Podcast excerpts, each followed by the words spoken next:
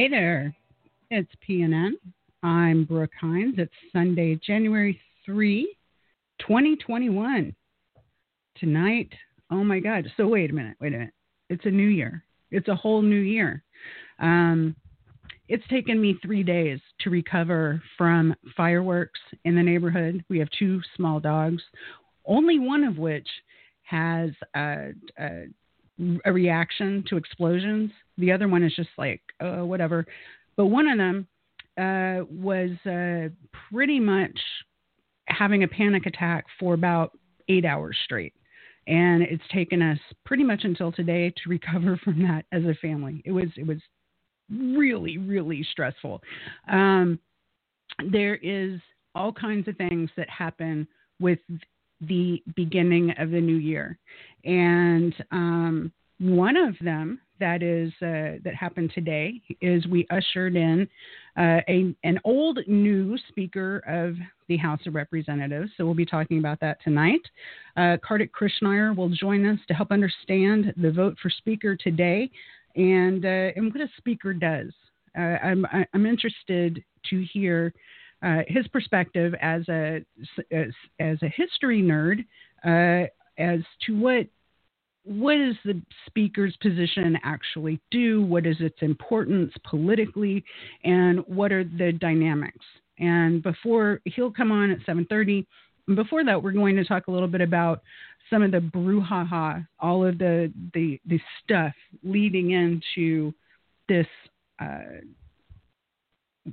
very insider politics election, uh, because there was the whole force the vote movement um, prior to this, but I think it's in, uh, important to understand that Force the Vote uh, is a larger movement than just having to do with Nancy Pelosi. But we're going to get to that in a second. Um, also, Bean Dad. If you were on Twitter today, you already know about Bean Dad. And if you weren't on Twitter today, then you still need to know about Bean Dad because um, this could happen to you people. you don't want to be a wannabe edge lord. And Bean Dad is the teachable moment. Bean Dad was somebody who thought he was giving a, te- a teachable moment on uh, something completely unrelated, but it actually turned out to be a teachable moment about Bean Dad. We will get to that. That's the tease. Uh, Jeanine Molloff tonight, uh, what the Justice Report, resumes her Not Dying for Wall Street series with an analysis on Operation Warp Speed, which is uh, our uh, effort to distribute COVID 19 vaccine. Now, according to best estimates, it's going to take 10 years to adequately vaccinate the American public. And you know why that is? Because we don't have Medicare for all we don't have a functioning healthcare system, so we don't have the means to get vaccinations out to the people. Uh, so she's got uh, she's got that, and she also has a few choice words for Senator Josh Hawley. Um, remember, Jeanine Molloff is not in Florida; she's in Missouri. So this is her uh, one of her senators. So she's got she's got very specific um, thoughts about that, and I cannot wait to hear them. Um, we will be right back with the beat.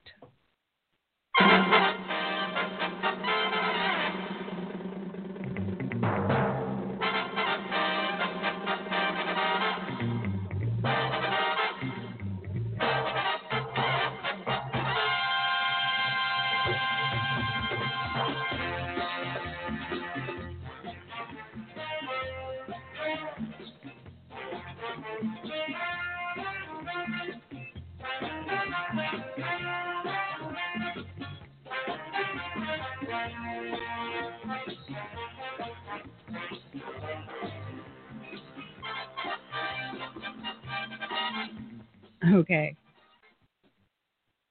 Oh my God. Uh, so the beat. What's going on this week?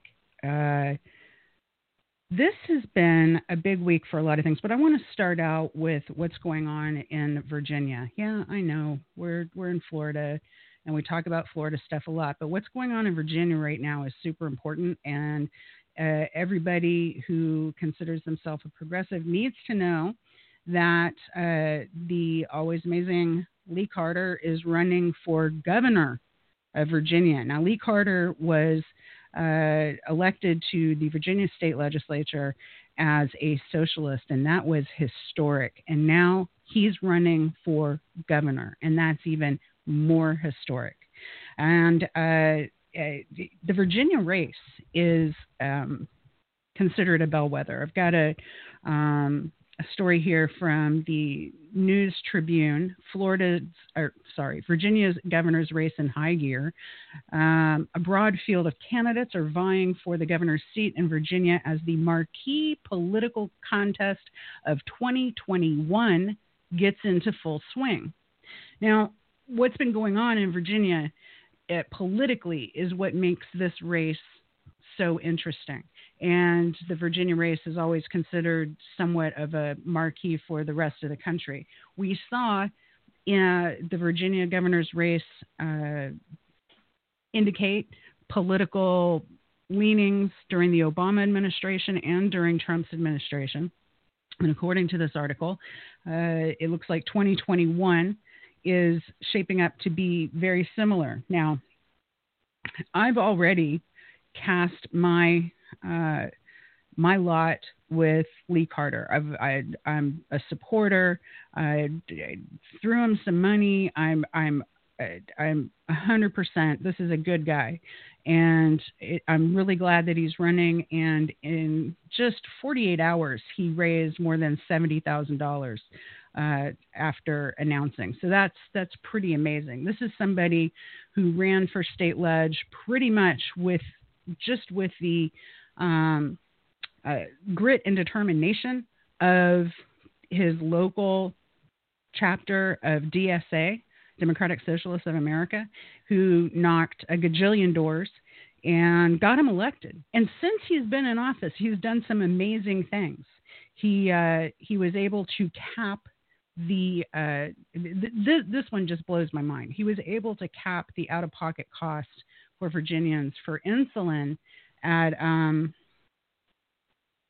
I forget the amount, but it was an affordable amount as opposed to uh, what uh, actually people have to pay for insulin in other states. So that was a, a, really big win.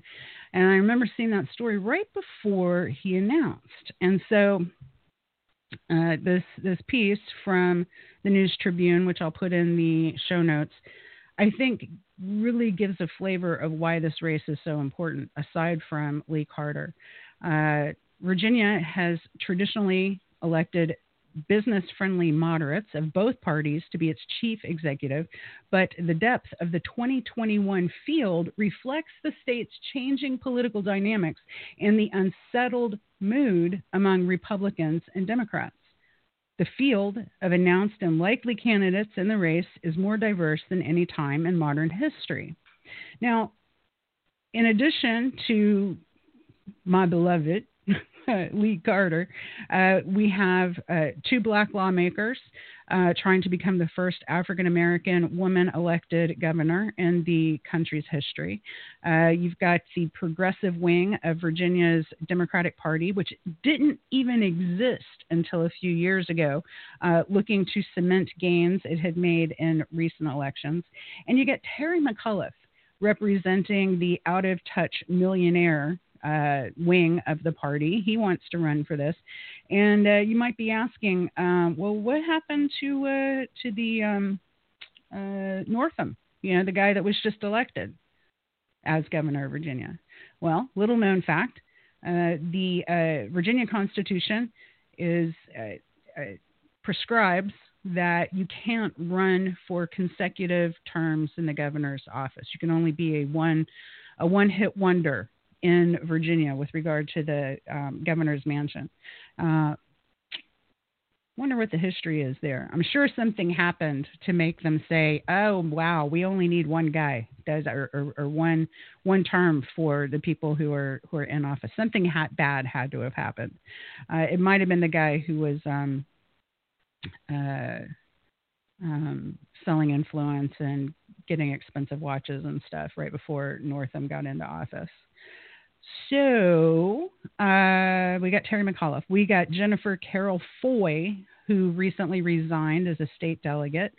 Um, we've got State Senator Jenna, Jennifer McClellan, a soft spoken pragmatist who often has a hand in high profile legislation and is well liked by many Democrats and more.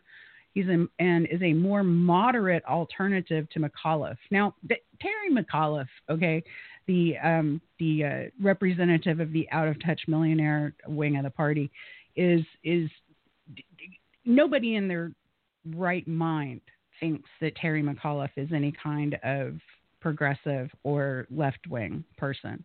Um, Terry McAuliffe was a a Clinton bundler. He was one of the the um, people who raised the most money for Hillary Clinton in 2016, and he's establishment through and through, like to to the bones. That is who Terry McAuliffe, McAuliffe is. Um, so Lee Carter is the uh, is the challenge from the left. Um, and uh, he is going up against all of that money. He's going up against all of that power and all of the uh, respectability. You know, like all of the the uh, political soft power that exists within the party. Uh, this this is, um, I'm sure, giving people heartburn in the party in Virginia. But you know what? They're just going to have to get used to it because the left is not going away. The left is going um, is inspiring people, and uh, things are happening. So this is this is what you got. And I want to give you, if I can find it, I want to give you the URL. Oops.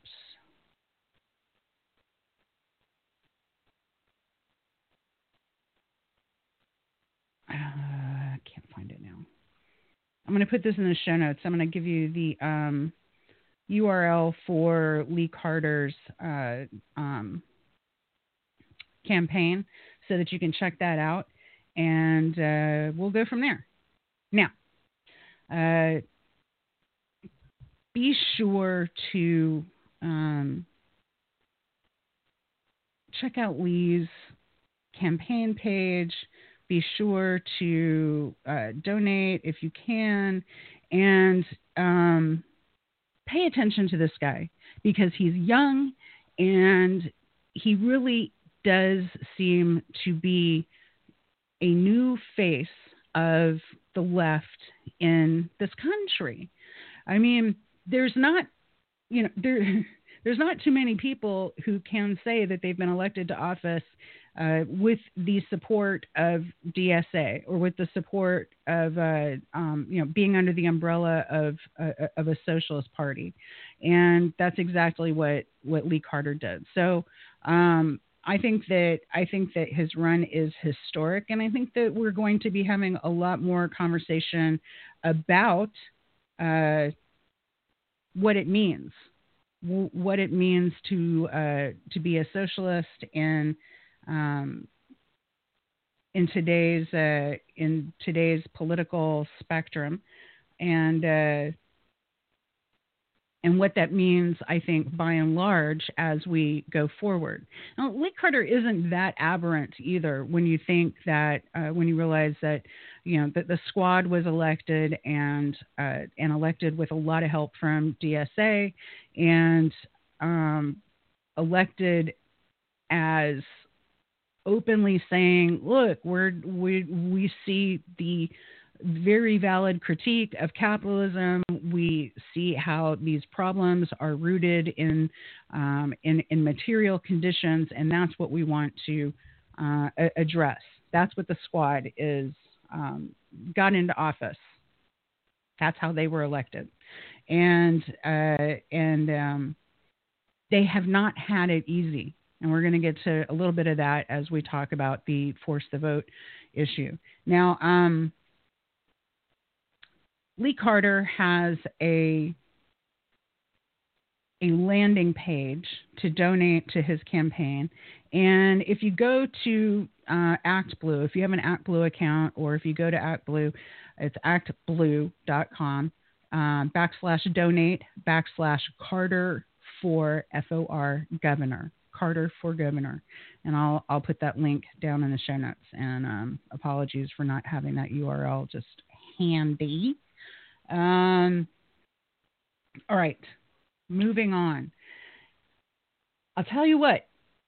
Force the Vote has worn everyone out this week. Force the Vote. If you're not familiar with uh, with what's been going on uh, with um, with this particular controversy, I guess you could call it, um, then you probably haven't been on Twitter because this is this has largely been a, a, a Twitter, YouTube kind of back and forth.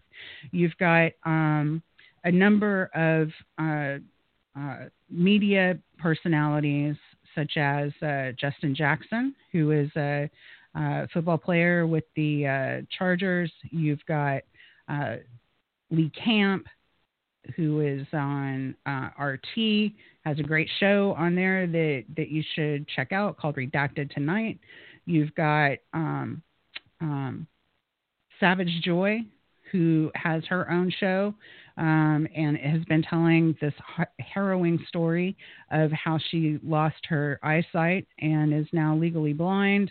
Uh, and it happened overnight, and how much that is costing her, and how you know she she can't meet the needs. She can't meet her needs in our healthcare environment. So she's she's spoken up along with all these other folks.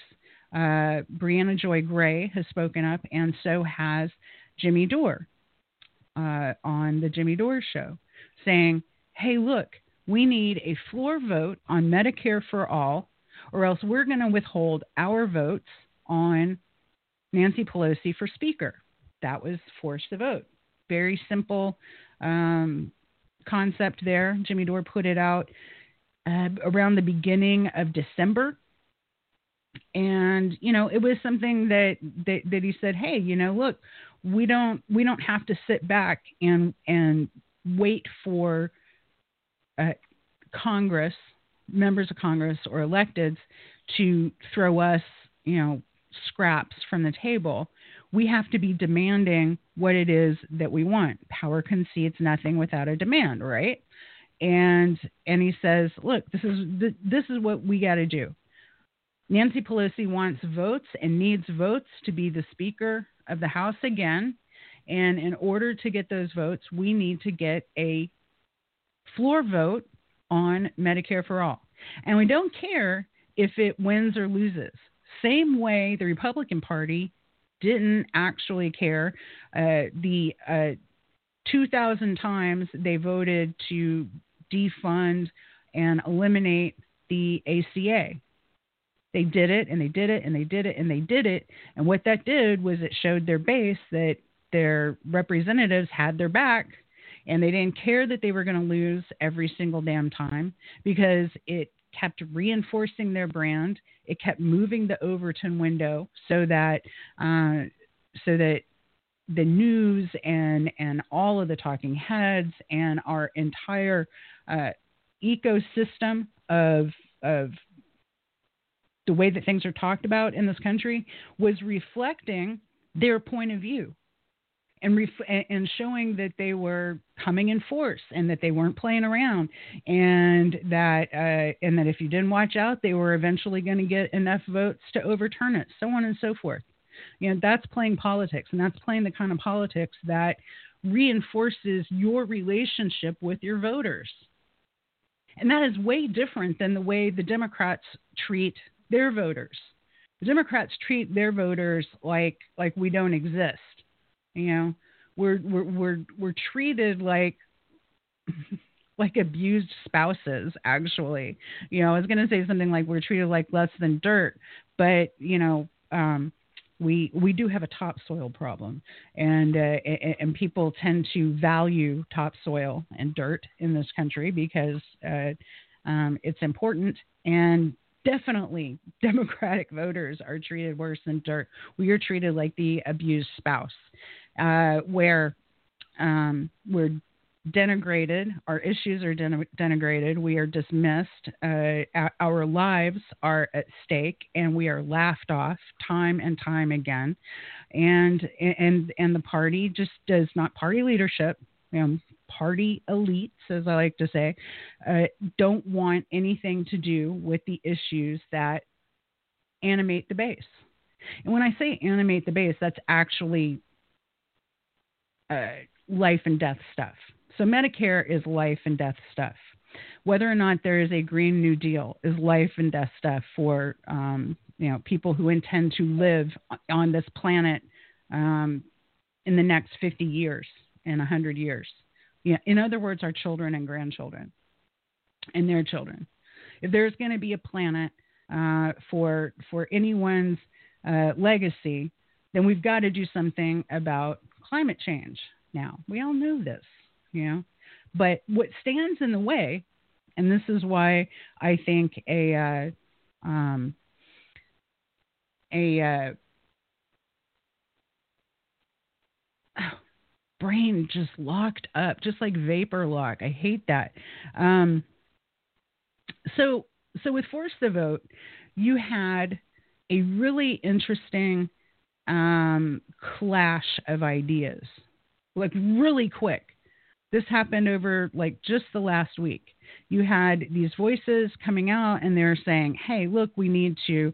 We need to force this vote and we want to get Medicare for all on the floor. And then you had this backlash of um, literally a lot of leadership from DSA, who I just mentioned, having to do with Lee, um, Lee Carter, and uh, and um, people in the party. So, and what I think kind of was going on there is that you had um, party leadership reaching out to some of the the big big nugs in DSA and getting them to push back so that there were people who were uh, relative to the Medicare for All fight actually doing that pushback. Now, we're going to talk to Kartik Krishnaiyer about the realities of the speaker's race.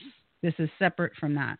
This is, you know, voters trying to get what voters want. And it's really not the job of voters to care or even know about how things work on Capitol Hill, to know you know what goes on in in in rules negotiations. So, for instance, all of this pressure that was just exerted on Nancy Pelosi and and the and the squad, asking them to withhold their votes, they were able to extract one small concession. Uh, at least out of Nancy Pelosi, and that is to get a rules change to um, to be able to suspend the pay go rule. You know, that rule was Nancy Pelosi saying, you know, having PTSD from way back in the Reagan administration 40 freaking years ago and saying that, you know, uh, we have to be super careful about not spending any money.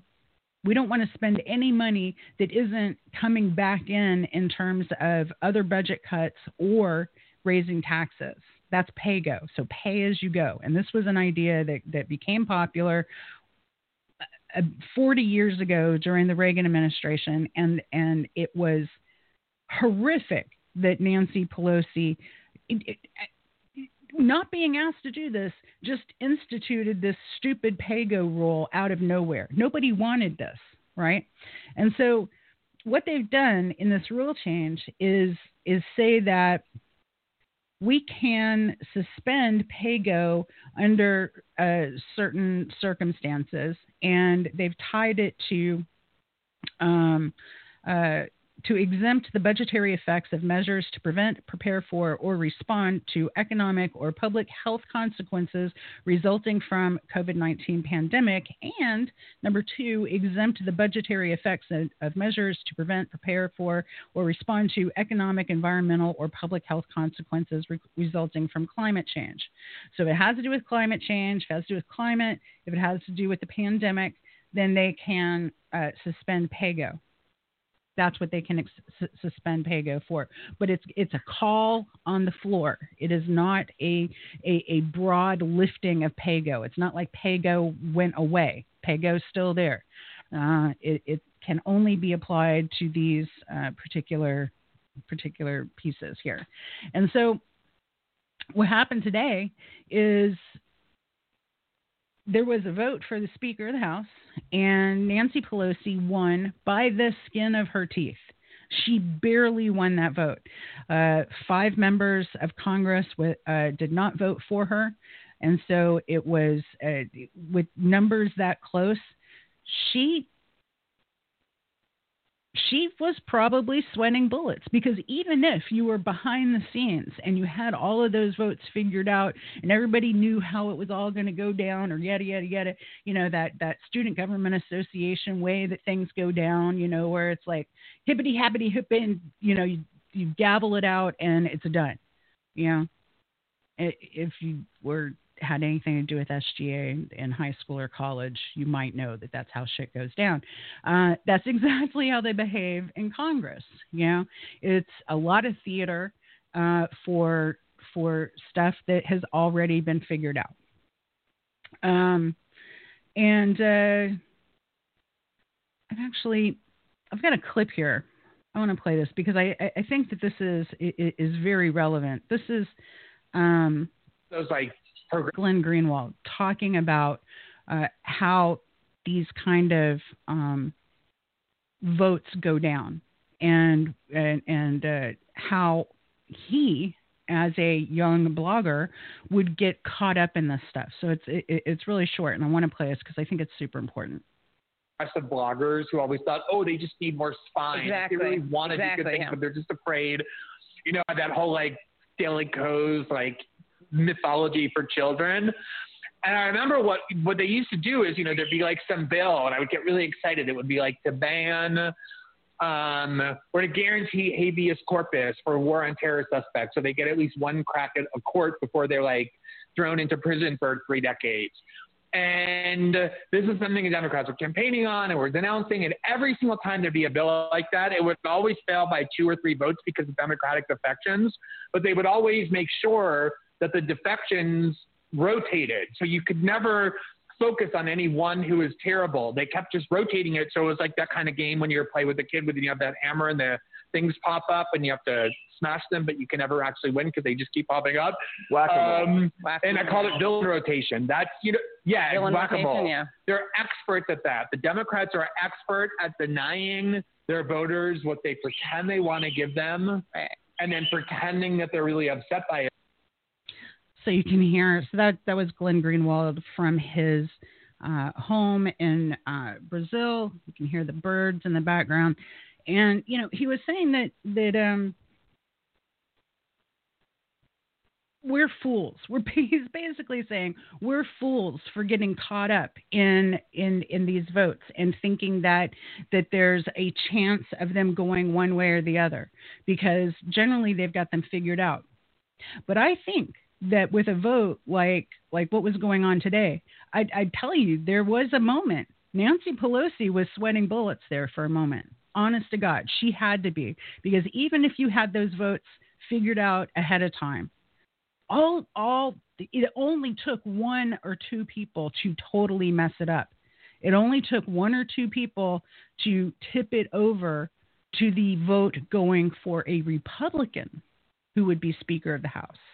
And I want to ask Kartik Krishnaiyer when he calls in, I want to ask him if there's ever been a um, a Speaker of the House who was elected from the other party. Uh, uh, you know, has that ever happened in, in history? Because I can't remember uh, an, an episode when when that was the case, when when that happened. Now, real quick, uh, I think the very best spokesperson for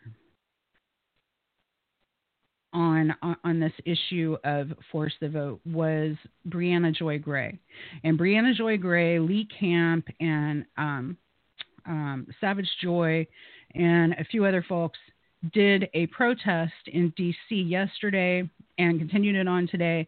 Had some speakers and you know did uh, did a lot of outreach on on social media using this. It was uh, there was some brilliant things said, but I want to I want to focus on I want to focus on this one piece that Briahna did. Let me see if I can bring this up in a in a different way. I can't believe all of the pushback, by the way, on uh, on this um, force the vote thing, because essentially what you have here are people doing what people need to do as voters to make sure that that their voices are heard. So um, here's Briahna Joy Gray. She's talking about how this is about accountability. This is about accountability. All right, that we've already done the organizing, and now is the time to make sure that things happen. That's called accountability. I fundamentally in this country. The reason that we don't have Medicare for all is because the people in leadership aren't willing to say who is responsible for us not having Medicare for all. 88% of Democrats support this policy, and nearly 50% of Republicans do as well. And yet, barely 50% of House Democratic leader membership supports Medicare for all. That gulf is not there because the people don't want it. It's because no one is holding leadership accountable to their constituents. We have a media apparatus that's completely unwilling to play. We have a liberal, a lefty media apparatus that's largely silent on this issue as well. Right. And when we do have opportunities, no one is willing to name names and call out members of Congress, including people who are civil rights heroes. Right. You know, including Right. people like Jim Clyburn, who happens to take more money from the pharmaceutical industry than anybody else in Congress. We can't be afraid to say these kinds of things. At the end of the day, without accountability, we're not going to make any progress in this area.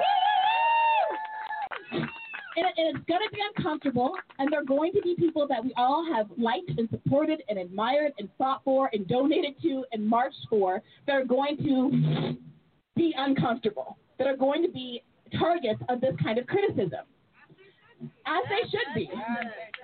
They took this job because they wanted to be public servants, not because they wanted to be celebrity public figures. And it's going to be hard because they are beloved. And you are going to be vilified and called every name in the book. You're going to be Bernie Bro to death. But here's the thing we've been through it before. We're battle tested and thick skinned. And most importantly, we know we all have each other's back. And that sense of solidarity is the most important and precious thing to me right now. And I got to say, just on a personal note, it has meant so much to me to know that there is so much real grassroots support for all of these issues that is bigger and bolder and stronger than any of the commitment that was given to any singular candidate or, or, or political campaign. All right, that was Briahna Joy Gray, and I just, I just really, you know, pretty much everything she says is pretty amazing. But I, I thought that that was a really good summation of what was going on with Force the Vote, and um, we're going to leave that here for the moment, and I'm going to be right back with Kartik Krishnaiyer. So hold on.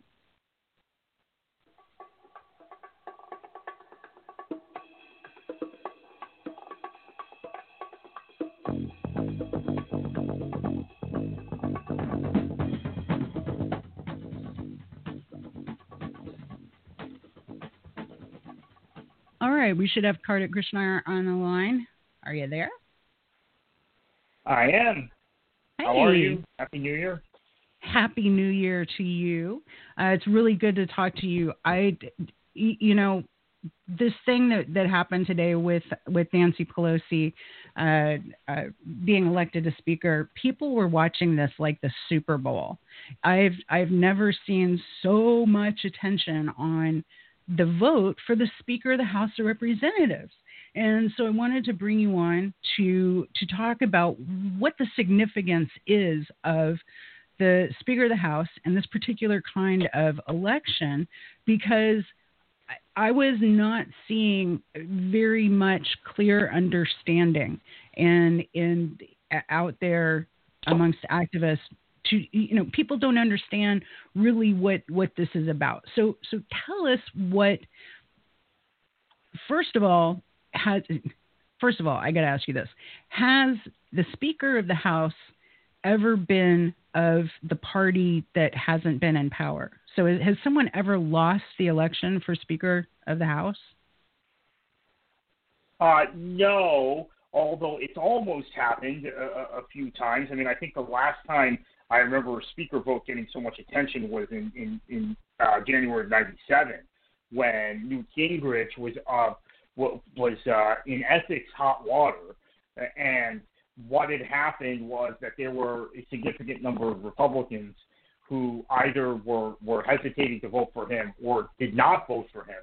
And so what you had was um, it, it was led by Jim Leach, who later who was a moderate Republican who later ended up serving in the Obama administration, right, endorsing Obama, serving the Obama administration. I think this time was one of the uh, former uh, former members of Congress that endorsed Joe Biden that were Republicans. But he was the chairman of the Banking Committee, so he was pretty prominent, and he had actually defended Newt Gingrich against the char- ethics charges uh, when the Democrats first took over Congress. But um, in that uh, stage, I remember I think 11 or 12 Republicans breaking ranks and voting for uh, either voting present or voting for uh, various uh, um, other uh, you know uh, figures. You know, in fact, uh, one voted for Bob Michel, who, who was a former member of the House, former Republican leader.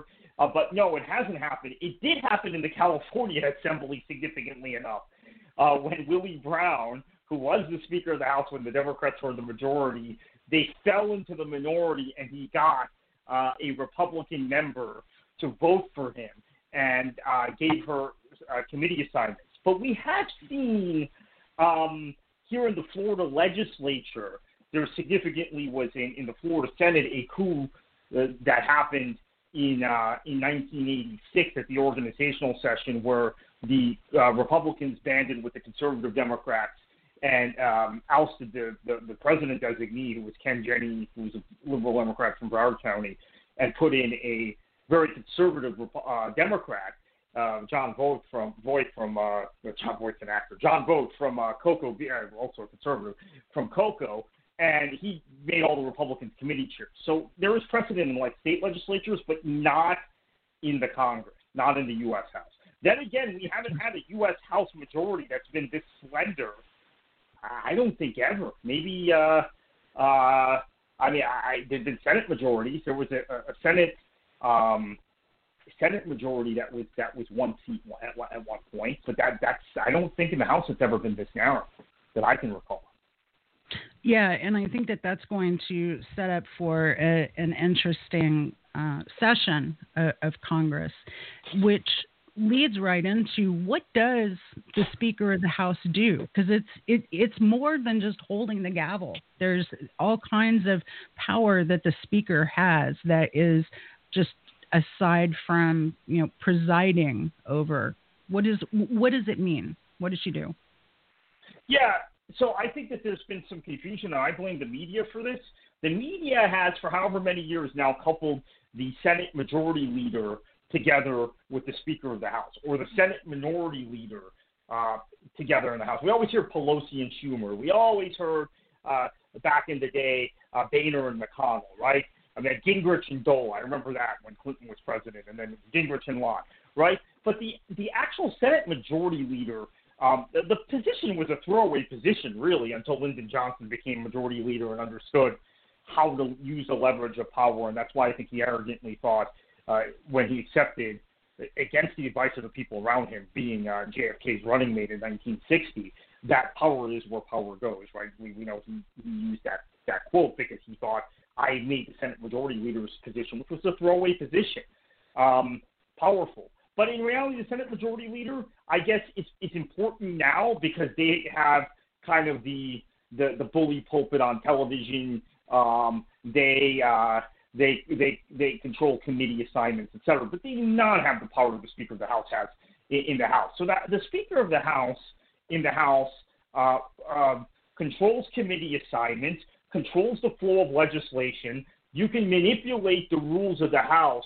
So, so basically, I'll say that you stack the Rules Committee in the House. Every piece of legislation that comes to the House floor has to come through not only the committees that that it go through to go to the floor, like in the Senate, but also gets a rule attached to it in the Rules Committee of the House, which the Speaker of the House will, will, will with loyalists, um, and the Democrats will have a not you know actually the way that that works, the Democrats' majority on the uh, uh, Rules Committee will be as big in raw numbers as it is in the in the House because uh, they they kept a nine four uh, majority on that committee to make sure they can never lose a vote on that committee. Effectively, whatever the Speaker wants, she gets, or he when it's been a he, because they stack that committee. You don't have that process in the Senate. And then you have a situation where in the Senate, one member we've seen can put holds on things. You have a filibuster. You have all these other things. The rule, every piece of legislation in the House comes to the floor with a rule. The rule, as I said, comes through the Rules Committee. And the Rules Committee is controlled effectively by the Speaker. So she is effectively controlling the rule that brings legislation to the floor, which means all the amendments she controls right? That Rules Committee says this amendment's in order, this amendment's out of order. Okay, the Republicans are going to offer a substitute amendment. Maybe we'll allow them to, to offer the amendment on the floor. Maybe we won't. It's all in that rule. Oh, we can you can limit debate to only 10 minutes on certain things. All of this stuff is controlled by the Speaker of the House. In the in that Senate, Schumer, or it's actually McConnell now, does not have control over all of all those sorts of things I just talked about, those procedural things I talked about. So this this kind of false equivalency that's been created by the media that somehow McConnell is as powerful as Pelosi is nonsense, right? Maybe he has better control of his caucus. You could argue that, right? Mm-hmm. But in mm-hmm. terms of just institutional power, he doesn't have it, and nor would any Senate Majority Leader. So, a real real quick summary: the rules include what amendments can be offered to, to, to the legislation, the, the, the, debate is timed. It's everything. You know, there'll be uh, an hour given to both sides in this in, in a rule. It will be you can uh, no speaker can uh, go for more than three minutes, and et cetera, et cetera, et cetera. Those sorts of things. It's it's scripted down to a T, and um, effectively, this is why you've seen time and again the vote on the rule. So because then that rule has to go to the House floor, right? Um, the vote on that rule ends up becoming a fait accompli to a passage of legislation. The only exceptions we've seen to this is when the Democrats in mass did go with their leadership and vote for the Clinton budget coming to the floor in 1993 and, and Obamacare coming to the floor in 2009. And then there were mass defections when the final vote came. In both in both cases, they both passed by one vote, right? Um, 217 to 216 or 218 to 217. Uh, that, that's the only exception to this. Generally, when, when something, a, the rule passes, the, the legislation is going to pass and the minority is going to be frustrated.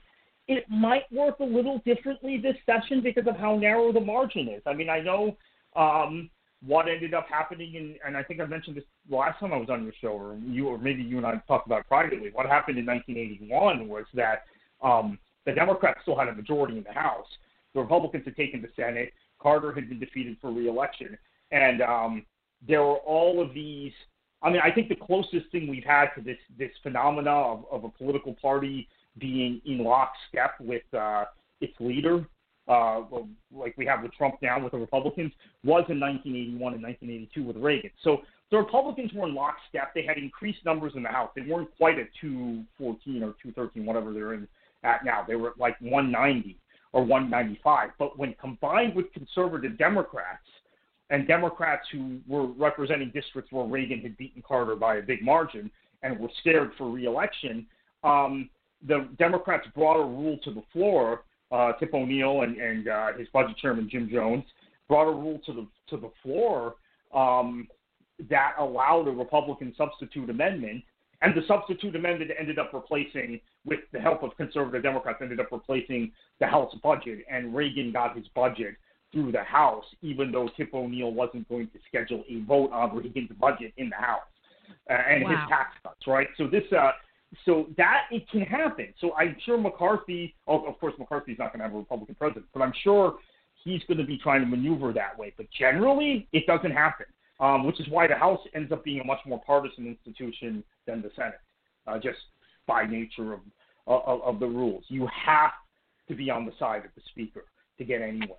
Whereas and in the Senate, you design. can be, I think, yeah, that's by design. I think in the Senate, there's probably more power in being a moderate, right? Somewhere in the middle, making deals mm-hmm. with the other party, than there is in being uh, a party loyalist. Whereas in the House, it is by design. You are a uh, um, uh, you, you are subservient to the speaker, and that is uh, that goes back to the Democrats during the New Deal era, and uh, they didn't succeed in court packing. Obviously, that was one thing FDR wanted, and he had all kinds of problems with the Senate, which is why he got involved in a bunch of Democratic primaries, trying to take out conservative Democrats in primaries and lost, uh, as I think a lot of the listeners might know in 1938. The one place they were successful was with the Speaker Sam Rayburn. They basically concocted these rules where they could never lose a vote, and they never lost a vote. That's why there were. I, I mean, we if you study the history of civil rights and anti-lynching bills and all this stuff, there were you know, literally dozens of civil rights bills and anti-lynching bills and all these sorts of things that passed the House and got killed in the Senate through the years. It was it was impossible for the leadership to not to be defeated, which is why um, I know we, we want to move on to this subject, but um, I think there was a little naivety today with, a, with with some folks not understanding why those who were critical of Pelosi, you and I would be in that category too, why we would mm-hmm. not be as critical, or at least in my case, not be as critical of AOC and and, and uh, Ilhan Omar and others voting for Pelosi for Speaker. I mean, it, it's almost like okay, this is where you have to pick your flanks because if you do vote against her and she loses, that's it for you probably potentially. Mm-hmm. Um, so I mean, we can talk a little bit about that as well. Yeah, I think that there's a so so like for me, I think that there is a soft power thing dynamic that that was going on in the push from the voter side. And there's definitely I mean, I wouldn't even call it naivete. I would just say that people don't understand the it's ignorance. They don't understand uh, how how that the house is is and what it fun- what its function is because like Nancy Pelosi or the Speaker of the House is third in line in succession uh, it, it, you know should something happen to the president and the vice president that's for a reason you know the um, senators yeah. had previously been appointed so they weren't representational it wasn't it wasn't the same kind of representation as uh, members of the House of Representatives. Like representatives represent, and so that's part of where the the power comes from. And Nancy Pelosi is is um, she's a real interesting. I think she's she's an interesting person to like not somebody I'd like to hang out with, but um, but it, it, it, interesting in terms of the way that she holds power and wields power. So so my take on Nancy Pelosi has been, and and I'm not a huge fan, is that uh, even if there are uh, uh, political disagreements, like you know, you know whether someone's t- too far to the left or too far to the right or whatever, I've seen Nancy Pelosi as somebody who puts personal relationships above um, uh, those those kind of political leanings. Like, I think, yeah, I I think that she just, I think she just hates the squad. I mean, I really think she just hates them. Yeah, but she, but this is this is where the squad may have made a smart tactical decision because the thing that we I've noticed about Pelosi is that her, her her relationships are based on personality. They're not based on ideology or any sort of deep um, uh, political connection. You know, I, I she she tried to take Steny Hoyer out as majority leader. Uh, early on in her tenure, uh, I guess they patched things up, right? I mean, I, it's 14 years since then, but um, uh, more uh, 14 years, sorry. But that, you know, she she aligned herself with a conservative Democrat and John Murtha, far to the right of of of, uh, of Hoyer, who I don't think is exactly a liberal, but you know, um, who I think is a pretty centrist Democrat. But because she wanted to take him out, and she had had some personal relationship with Murtha, she's done it with people on the left too. She has some personal relationships with people on the left, not not necessarily the squad. Um, I've seen it with Debbie Wasserman Schultz here in. Uh, in South Florida, right? Who, who, of course, was the chair of the DNC, the controversial chair of the DNC. Even though they are, in theory, aligned within the Democratic establishment, Pelosi has done everything she can to impede Wasserman Schultz's path. That's why I think DWS ended up going the party path, right? Because her, mm-hmm. her, her path has continuously been blocked in the House just because she doesn't get along well with Nancy Pelosi. And now we even saw it more recently just in the last few weeks where Pelosi blocked Wasserman Schultz from getting on the Appropriations Committee, which I'm not a Wasserman Schultz fan, you know that, Brooke, but uh, it's mm-hmm. like for South Florida purposes, I thought it would have been it was really bad for us down here. It would have been great to get her on on appropriation, mm-hmm. but Pelosi blocked her personally. You know that, so that's the way it works. So I think AOC, who I think is a very kind of smart operator, she's picking up. Um, she knows how to pick her fight. She knows which battles to fight. I think this was probably strategic on her part, thinking, okay, now I have something to hold over Nancy Pelosi, who has been done nothing but but but pissed on me. Sorry for you know sorry mm-hmm. for that word, but for lack of a better term, the last two years. Now I have this to hold over her, and she probably got the other three squad members to go with her. But I, I think very much she's the mastermind, and much like the Wasserman Schultz relationship, I think Pelosi is threatened by other um, strong women. So um, Wasserman Schultz, we might be to, I don't know ideologically if we say she's to Pelosi's right or to her left, whatever she is, but she's a threat, right, internally. Mm-hmm. And, and that's the same thing she saw with AOC. It's not that, oh, AOC's a crazy leftist. Maybe Pelosi has used that publicly to drum up support for herself, but her view of AOC is she's a threat because she's got a national following and she's a powerful woman and she's younger than me. And she's also from an urban area. You know, there are these kind of similarities. Um, so, and, and AOC's ethnic, right? In the days Pelosi started out in politics, uh, if you were Italian Catholic, which she is, you were considered kind of an ethnic minority. I know that's not the case anymore, but it was when her dad was mayor of Baltimore. Um, mm-hmm. So I think that's it. Her, you nailed it, Brooke. Her, her, her, her um, operations are personal operations. It's, it's, it's all based on personality, which is why I was so shocked I have to say this as someone who followed the House closely, someone who worked in the House at one point.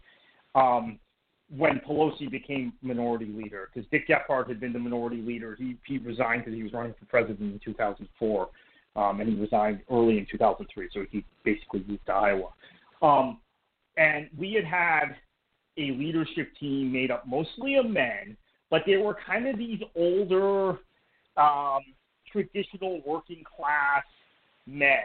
Um, Gephardt, who started out as kind of an anti-choice but very very left on economics, and then David Bonior, who was the uh, second in in the House, was uh, was pro-life also, but then you know far far left on uh, on everything else, right? These traditional New Deal liberals who had this working class background. Um, Pelosi had been this kind of urbane liberal, you know, feminist uh, from a from an urban area. She had made a big deal out of like human rights in China, which she was right on. Suddenly now that's not an issue that she cares about, but she did when she was a rank and file member. To me, it was like this is pretty audacious. Nancy Pelosi, who's never chaired a, a major committee, who's never really been in leadership, um, who's never who's not been a leader on these working class issues like Gephardt and Bonior and, and, and that group that that led the House had been, you know, very much um, against the Clinton balanced budget. Remember, you know, uh, the Democratic right. leadership in the House opposed the deal that Clinton made with the Republicans. They had both Gephardt and Bonior had both been against NAFTA. Um, for example, right? That's another thing. You know, there are a number of things. Like I said, they were maybe more conservative on some social issues, but they were hard left on on uh, economic issues. So I was stunned that Pelosi was running from minority leader. Then she won it easily. And it turned out, what I uncovered after, which I was not aware of at the time, was that she had made all these kind of personal relationships, traded votes on committees, done all sorts of things as a rank and file member to ingratiate herself with people so that 10 years down the road or five years down the road, when the when her chance to take the leadership away from the people who had been running the caucus. And, you know, if you look at Gephardt and Bonior, there's a straight line you can make to Jim Wright and Tip O'Neill and Tom Foley and uh, Carl Albert. You know, there was a succession of, of kind of working class Democratic men, white men, who had run the House of Representatives, who were, you know, maybe they were more traditional on social issues, but they were all New Deal Democrats when it came to economics. Uh, if Gephardt and Bonior were running the House now, uh, Medicare for All would have been voted on last year. I'm just telling you that, right? Wow, wow, wow. Say that again. That's where they would be. If if Gephardt, if Dick Gephardt or David Bonior were running the House still, um, and Gephardt never got to be Speaker because the Democrats never got the majority after he became Minority Leader. Um, there would have been a vote on Medicare for all last year. I can wow. guarantee you that. I mean, those were the sorts of things those guys were into. Um, this is why identity is so dangerous uh, because I think there are a lot of people who look back and tell me, oh well, um, these guys were bad on abortion. They were bad, you know, they weren't into all these racial issues. It's like no, but you know, on actual traditional working class economic issues, they're far so far to the left to where, than where the Democrats are now. I mean, the leadership was there. The people who led the Democrats in the House were there. Um, they'd be considered fringe members now. So Pelosi's actual rise, I, I mean, I'm talking about this for a specific reason. Pelosi's actual rise to be the minority leader was astonishing, and it, it, it just indicated that one, she had developed this personal network of loyalty um, among younger members, uh, at the time younger members, and these people who were rank and file members who were not in leadership and were like low ranking in committees. And that meant more to her than policy. And secondly, that the um, tenor of the Democratic caucus and the Democratic message would shift from working class Midwesterners. Gephardt was from St. Louis. Bonior was from Macomb County, Michigan, you know, outside Detroit. Uh, the, the, the, you know, people like Tom Foley was from Spokane, Washington. Democrats haven't won back that seat actually since he uh, since he got beat. Uh, and uh, Carl Albert was from Oklahoma.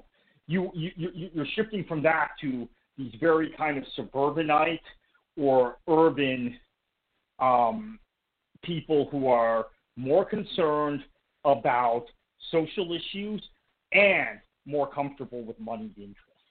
So I think that that's kind of the shift that happened in the Democratic Party as I analyze it. She was at the forefront of it. She was it, actually. And I think the Democratic Party has kind of followed Nancy Pelosi into this sort of corporatist territory. I think she was there before they were, before the party as a whole. So there's a um, so it looks like the person who's waiting in the wings, who really wants to take power right now in terms of the uh, speakership, is Hakeem Jeffries, which to me is Hakeem Jeffries. To me is is a different kind of awful than than Nancy Pelosi. Like like like if you're not going to get a, a, a vote on Medicare for all from Nancy Pelosi, what you're going to get from Hakeem Jeffries is is way worse. What I would like to see is a Barbara Lee or you know somebody like like AOC rising rising up to take the speakership. How do you how do you see this kind of evolving? Do you do you have a feel for where this might go in the next Congress and the next Congress and the next one? Well, I think part of it is that Democrats have to make it clear, uh, Democratic activists, that they can primary somebody who is uh, who, who, who is too, too too centrist or who may vote for the wrong person for speaker. I, I think Pelosi's game very much was to threaten um, threaten members. Okay, so this is where we get back to the identity thing. I, mm-hmm. I had mm-hmm. said that they were all white males before her, um, and she was running against a white male, Steny Hoyer, who had been in leadership. Steny Hoyer had been in leadership since the late '80s, still in leadership, obviously. But um, he, she ran against him for, for, for minority leader, and that became the thing. It's like, well, do you want to be on the wrong side of history? Do you want to vote for another white man? and um, I, I again, I was I, I was unaware of all of these internal machinations and people who had worked in the house or had been around the house like me just assumed Hoyer would, would when David Bonior decided to run for uh, abandoned his seat and ran for governor of Michigan and lost in the primary to Jennifer Granholm. Um, that left this open for Hoyer, uh, and uh, I can't remember who uh, was someone else in leadership then that uh, uh, I guess didn't run, but um, it became this thing where she wanted, you know, do you want to be on the wrong side of history? So I think that that's going to be something that's going to be tough to to run at Hakeem Jeffries with. You're almost going to have to have a minority for like AOC. Um, in the case of Jeffries, though, I also find it kind of odd that he, you know, he's making this noise um, that he didn't do anything uh, this, this mm-hmm. time, mm-hmm. and uh, I haven't seen the actual vote yet, but it's it's pretty clear Pelosi lost some votes today. So maybe she lost some moderate votes. I'm guessing. Uh, Spanberger was one. Spanberger was one that, that right. defected. Uh, yeah, it, it was all conservatives who, who defected. Mm-hmm. right? You know, and and and the uh, um, the Spanberger one is like, you know, this is the thing that that that that that, that, that, that, that bothers me. Again, I'm not a Pelosi fan, but Spanberger, I noticed because I was listening to a podcast with one of her Republican colleagues from from Virginia, and, uh, and basically Spanberger said, "Well, I can't be associated with Nancy Pelosi in my district," which she said, and, and with with this kind of image of Pelosi as this left, San Francisco leftist. Yet no Republican who runs for the House of Representatives or the Senate has has that optical problem with Donald Trump. So even though wow. I don't like Pelosi, I, I think that that reason from Spanberger is absolute bunk, right? It's mm-hmm. absolute mm-hmm. nonsense. She, she, she, she, she, she's casting the vote because she thinks it makes her look more conservative. That's the reality. Mm-hmm.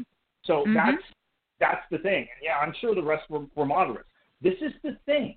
Can since the squad voted for Pelosi today, can you actually trust these moderates in the Democratic caucus?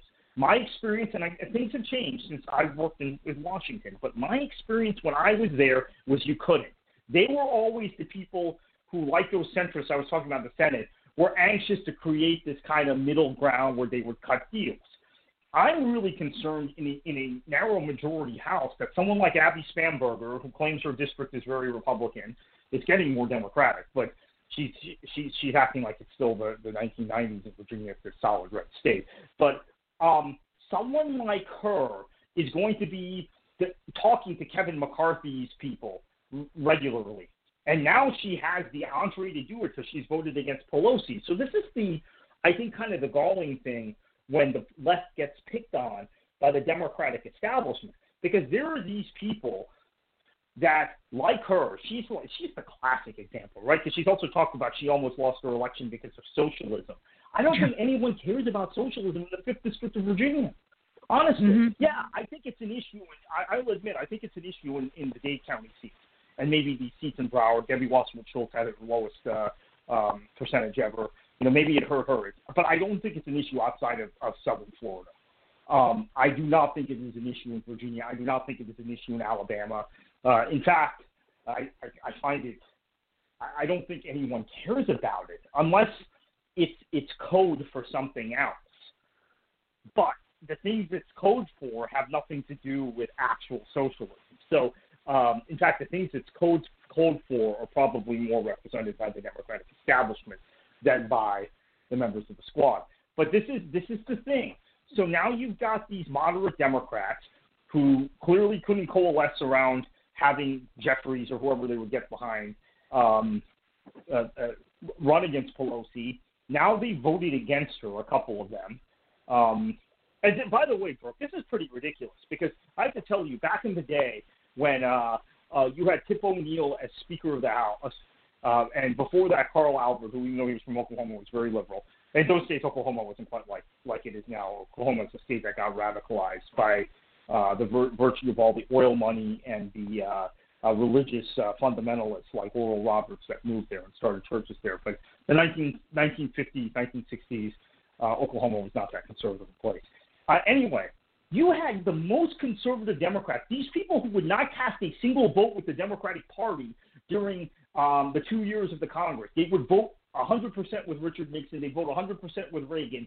Vote for Tip O'Neill or Carl Albert for Speaker. So I'm actually I'm not a Pelosi fan, as I've said, but I'm kind of appalled that this has happened now a couple of times, where there are all these mm-hmm. moderate Democrats who think it's some sort of uh, rite of passage to vote president for speaker, which is what I assume Spanberger did. Right? I assume she didn't for McCarthy, but that they this is this is now becoming. It started with Heath Shuler from Tennessee, or from uh, he played for Tennessee quarterback, but from North Carolina when he decided not to vote for Pelosi after whichever election, and um, it's continued now.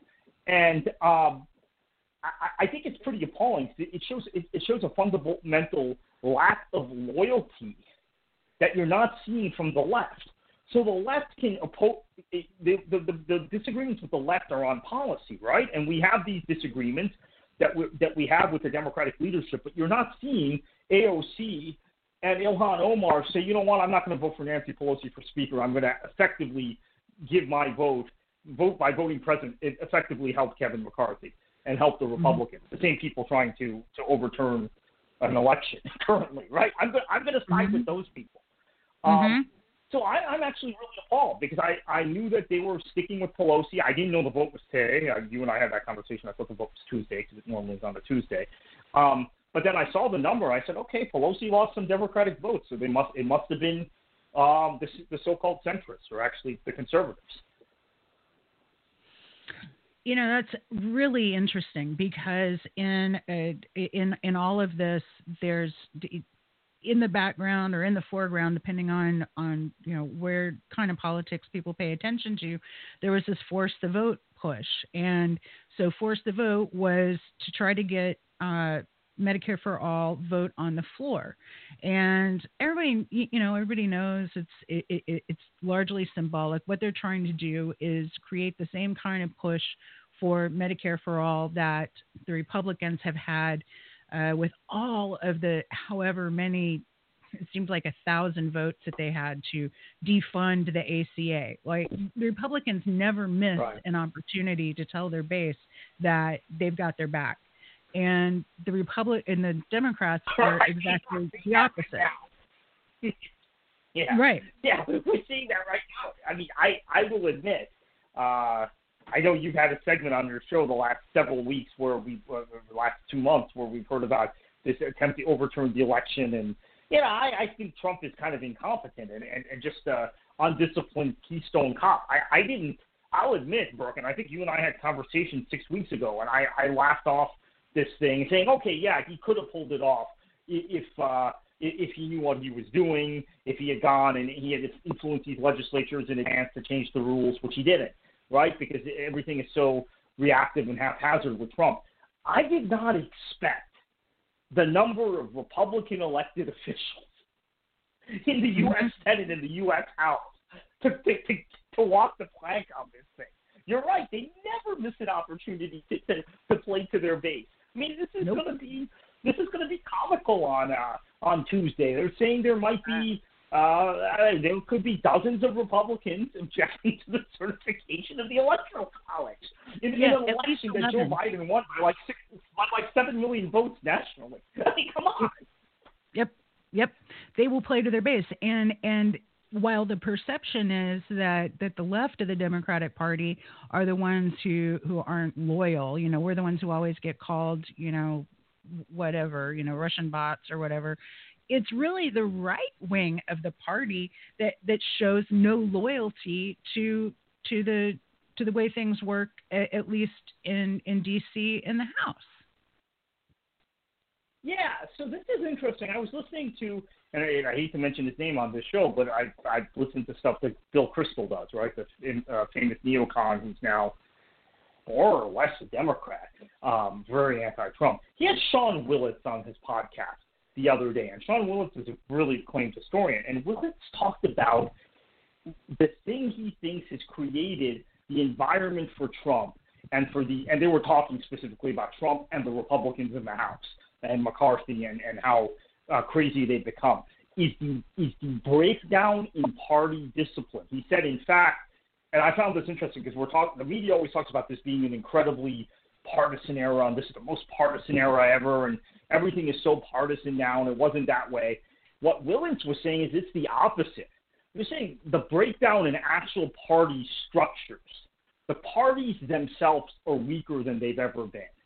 Um, the and you and I talked about this privately particularly related to Florida. The Democratic Party in Florida is a paper party, right? It exists on paper. People who are um, a Demo- FDP chair or DEC chair, mm-hmm. they, you know, they have a title. That's effectively what they have. And Wilentz was talking about the party party apparatus, particularly for the Democrats more than the Republicans, but really for both parties, has collapsed. And yes, there's a partisan image in the media, and there are party caucuses in the House and Senate, but there's no enforcement mechanism anymore. Party discipline. There is no, um, and you know, this idea of, of people voting against their, their their leader for being speaker, the, the, the voting against the majority, the, the person who's the head of the Democratic caucus, in, in this case Pelosi, for speaker, was unheard of 20 years ago, 30 years ago, as I said. So Wilentz was making this case: the breakdown of the party structure has allowed more freewheeling politics, which has enabled um, effectively um, non-issue oriented charlatans. That would be Trump. So, and then he, he, he, and I like this. He said, look, you, you know, people will say the far left, Bernie Sanders is like the far right Trump, but in reality, it's not because Sanders' movement is very much based on, on the sort of values and issues that um, political parties were based on in the past, and there would be an enforcement mechanism that would start with your local DECs. And he said that you know his family had been Democrats, so they, his experience was with the Democratic Party. But your local DECs then fed into the the state party in New Jersey where he's from, and there there was this incredible structure that held elected officials accountable, and there were party platforms that you had to uh, adhere to which um, we, we know there are party platforms still, but they, no one even knows what's in those platforms. Nowadays, that doesn't happen. So what he said is this vacuum, in this vacuum comes a charlatan like Trump, a guy who's a con artist, effectively, and uh, there's no appropriate way to stop him. And power has now, because the party is so weak, the Republican Party in this case, but you know he was talking more about the Democratic Party being weak. All of the elected officials have chosen to, to, to, to, to run in line with him. So this is this is the thing. I think because there is no real force of there's no values based system. The Democratic Party infrastructure has collapsed around the country. We know this. Uh, mm-hmm. Florida is the prime example. There is no way to kind of keep these these moderates who are deal makers, right? They're all effectively uh, uh, uh, corporatists, right? The people in the middle are, are, are largely people who are they, they go where they, they can make the best deal. Right? People on the left and right have some degree of val- of values associated with them. Trump Make is some not baked on the beans. Right, right? We, How? Uh, Open a can and put it in. Sorry. the, the, Sorry about that. The media says Trump is on the right. Yeah, the media says Trump's on the right, but he's not. He's, he's a guy with no value system. So basically, when I was listening to this podcast with Bill Kristol, who you know, even though I disagree with his ideology, although I don't think he quite has that neoconservative ideology anymore. He sounds more or less more like a Democrat these days. But anyway, um, I was realizing, yeah, that's true. That's the reason why um, how you vote on issues no longer matters if you're in the Democratic caucus in, in, in, in the U.S. House or the State House or the U.S. Senate. And um, there's this whole breakdown in party infrastructure where all these people can just show up and run in Democratic primaries and then end up in, in, in the House, and they can be uh, made leader if, if they become popular. It's all a personality contest. So um, it was interesting. I've been thinking about that. There has been an actual uh, collapse of the party infrastructure, and even though if you turn on CNN or or you read the New York Times, they'll say, "Oh, this is a remarkably partisan era," and there's so few uh, people who, who break with their party, and it's part of their identity. That's all superficial. It's like the, the parties now are, are like these sports teams, effectively. You've made that analogy before. They're no longer these actual organized political parties. And um, I can't speak for the Republicans, but it's certainly true in my lifetime. The Democratic Party is, is a lot less relevant um, than it was um, 20, 25 years ago. I mean, people have misunderstood when I've said recently, hey, I don't care what happens in the Florida Democratic Party's chairs race. But to thinking, oh, that means you're out of politics. You don't care anymore. You're just giving up on everything. It's like, no, um, I know Peter Schorsch ran with that and said, "Oh, it means he's out of politics." It's like, no, it doesn't mean that at all. It means that I the party is irrelevant, uh, and more and more people realize that. And then it was good to hear an actual historian say that, effectively, and he was using more the Democrats as his point of reference. That from when he was uh, young and he was an act, active uh, in politics before he became an academic and had come up in a Democratic family. Basically, the party is not that party of the 1960s and 70s is non-existent now. You know, it's it's all uh, kind of superficial and online. Wow, um, th- that is.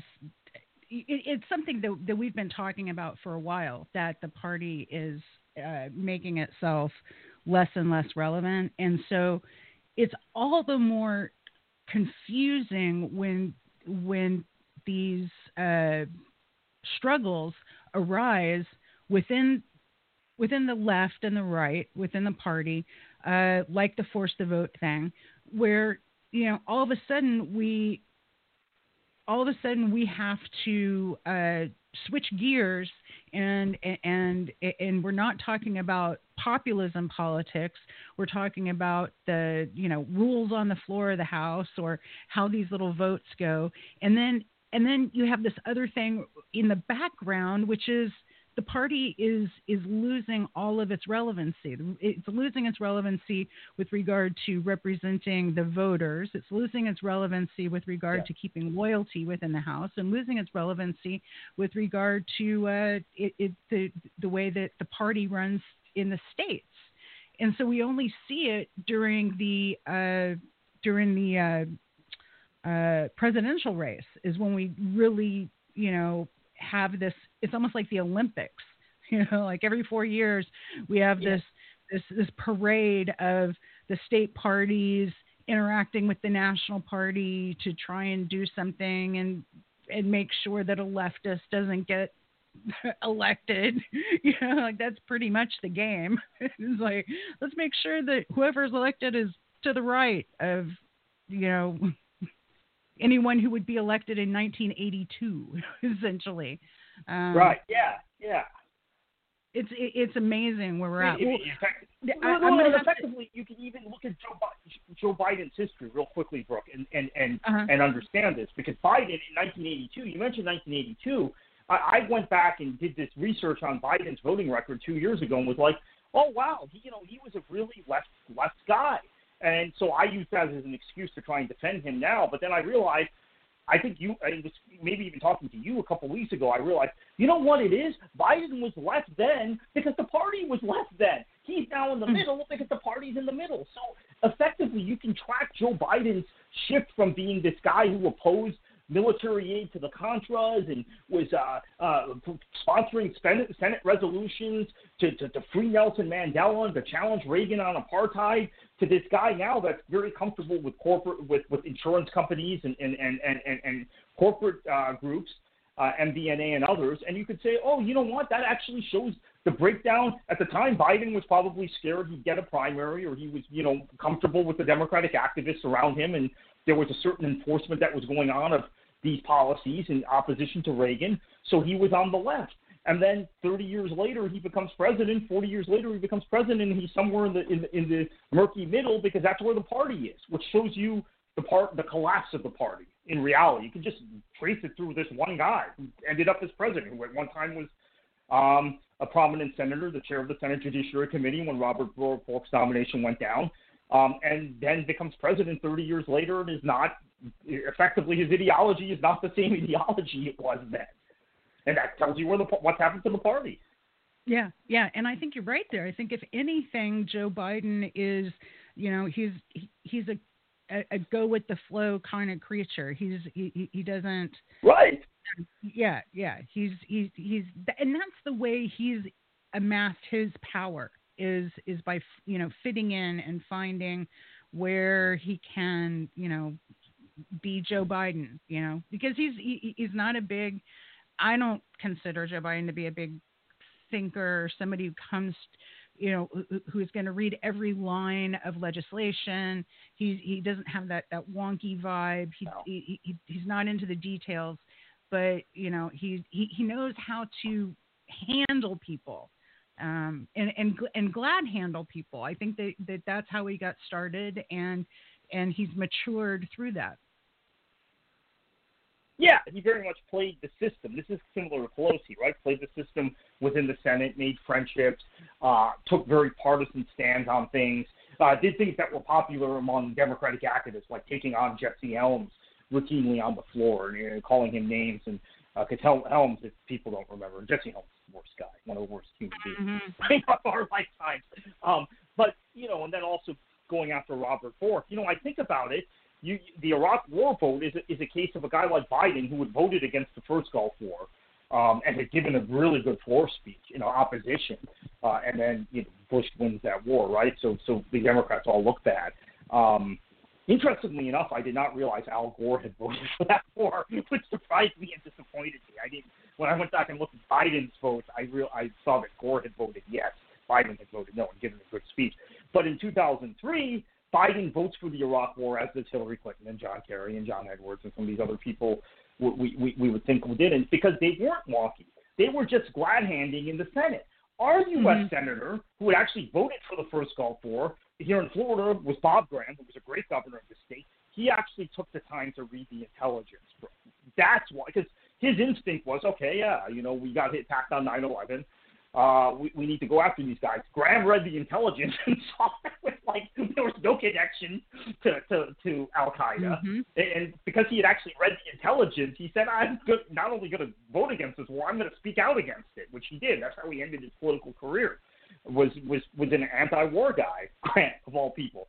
So that reminds me that like Biden is not wonkish, but guys like Graham, who I objected to a lot of votes Bob Graham took, but he was always wonkish. He would always kind of um, read intelligence and get into the, the details of policy, which might explain why guys like Bob Graham and Lawton Chiles from this state, Democrats from this state, never really advanced in the Democratic Party the way less wonkish people like Bill Nelson and uh, and and Debbie Wasserman Schultz have, because you just have to play this game, and that gets us back to Pelosi, who has been a master at doing that. Pelosi has no, like I said, when, when I when I worked up there uh, Foreign Relations Committee, and and uh, um, the chairman of the committee that I worked under was was actually from, or chairman, uh, ranking member was actually from uh, her area. Tom Lantos was from the Bay Area, and um, she was her big thing was China. Well, uh, I think because she represented San Francisco and the human rights violations, and she was against most favored nation, most most favored nation status. She had voted against NAFTA, uh, etc. Once she became a leader, she began, effectively divorced herself from all her previous policy positions, and everything has been about personality and IOUs and et cetera, which is why, again, getting back to this thing about people being angry with, with, with AOC today, I think AOC now, after two years in the House and Pelosi going after her for two years, understands the kind of character Pelosi is and realizes she can probably win some favor with Pelosi and then mm-hmm. be able to to pick that next fight, which is probably on Medicare for all and a floor vote coming up potentially by by positioning herself strategically on this. So I think what AOC did was smart. That's my that's my personal take on it. Well, Kartik, I've got to run and and uh, pick up uh, uh, uh, the next caller, but I want to thank you so much for explaining this and kind of cracking open this code because I, I don't think that it's well understood. And you have, I, I learned a lot just just listening to you t- tonight. I had no idea um, uh, that that Nancy Pelosi took down Steny Hoyer. I mean, I knew it was like it's there in my memory, but it wasn't. It's not something that I that I have you know have top of mind. And that's pretty astounding. That kind of changes the, the, way I look at things. But let's pick this up again real soon because this, you know, this is not going away. If you have, if you've had a look at Twitter in the last few minutes, like there's a, a, a hashtag trending uh, about the fraud squad and the squatus yes. quo. so it's not going away anytime soon. Great. So thank you, Brooke, and, and I wish all your listeners a happy new year. Oh, thank you. You too. All right, you guys. So I want to real quick uh, bring on uh, our uh, anonymous caller who checks in from time to time, and we are going to uh, pull apart some of this uh, stuff that happened today with the uh, with the Bean Dad. So hold on.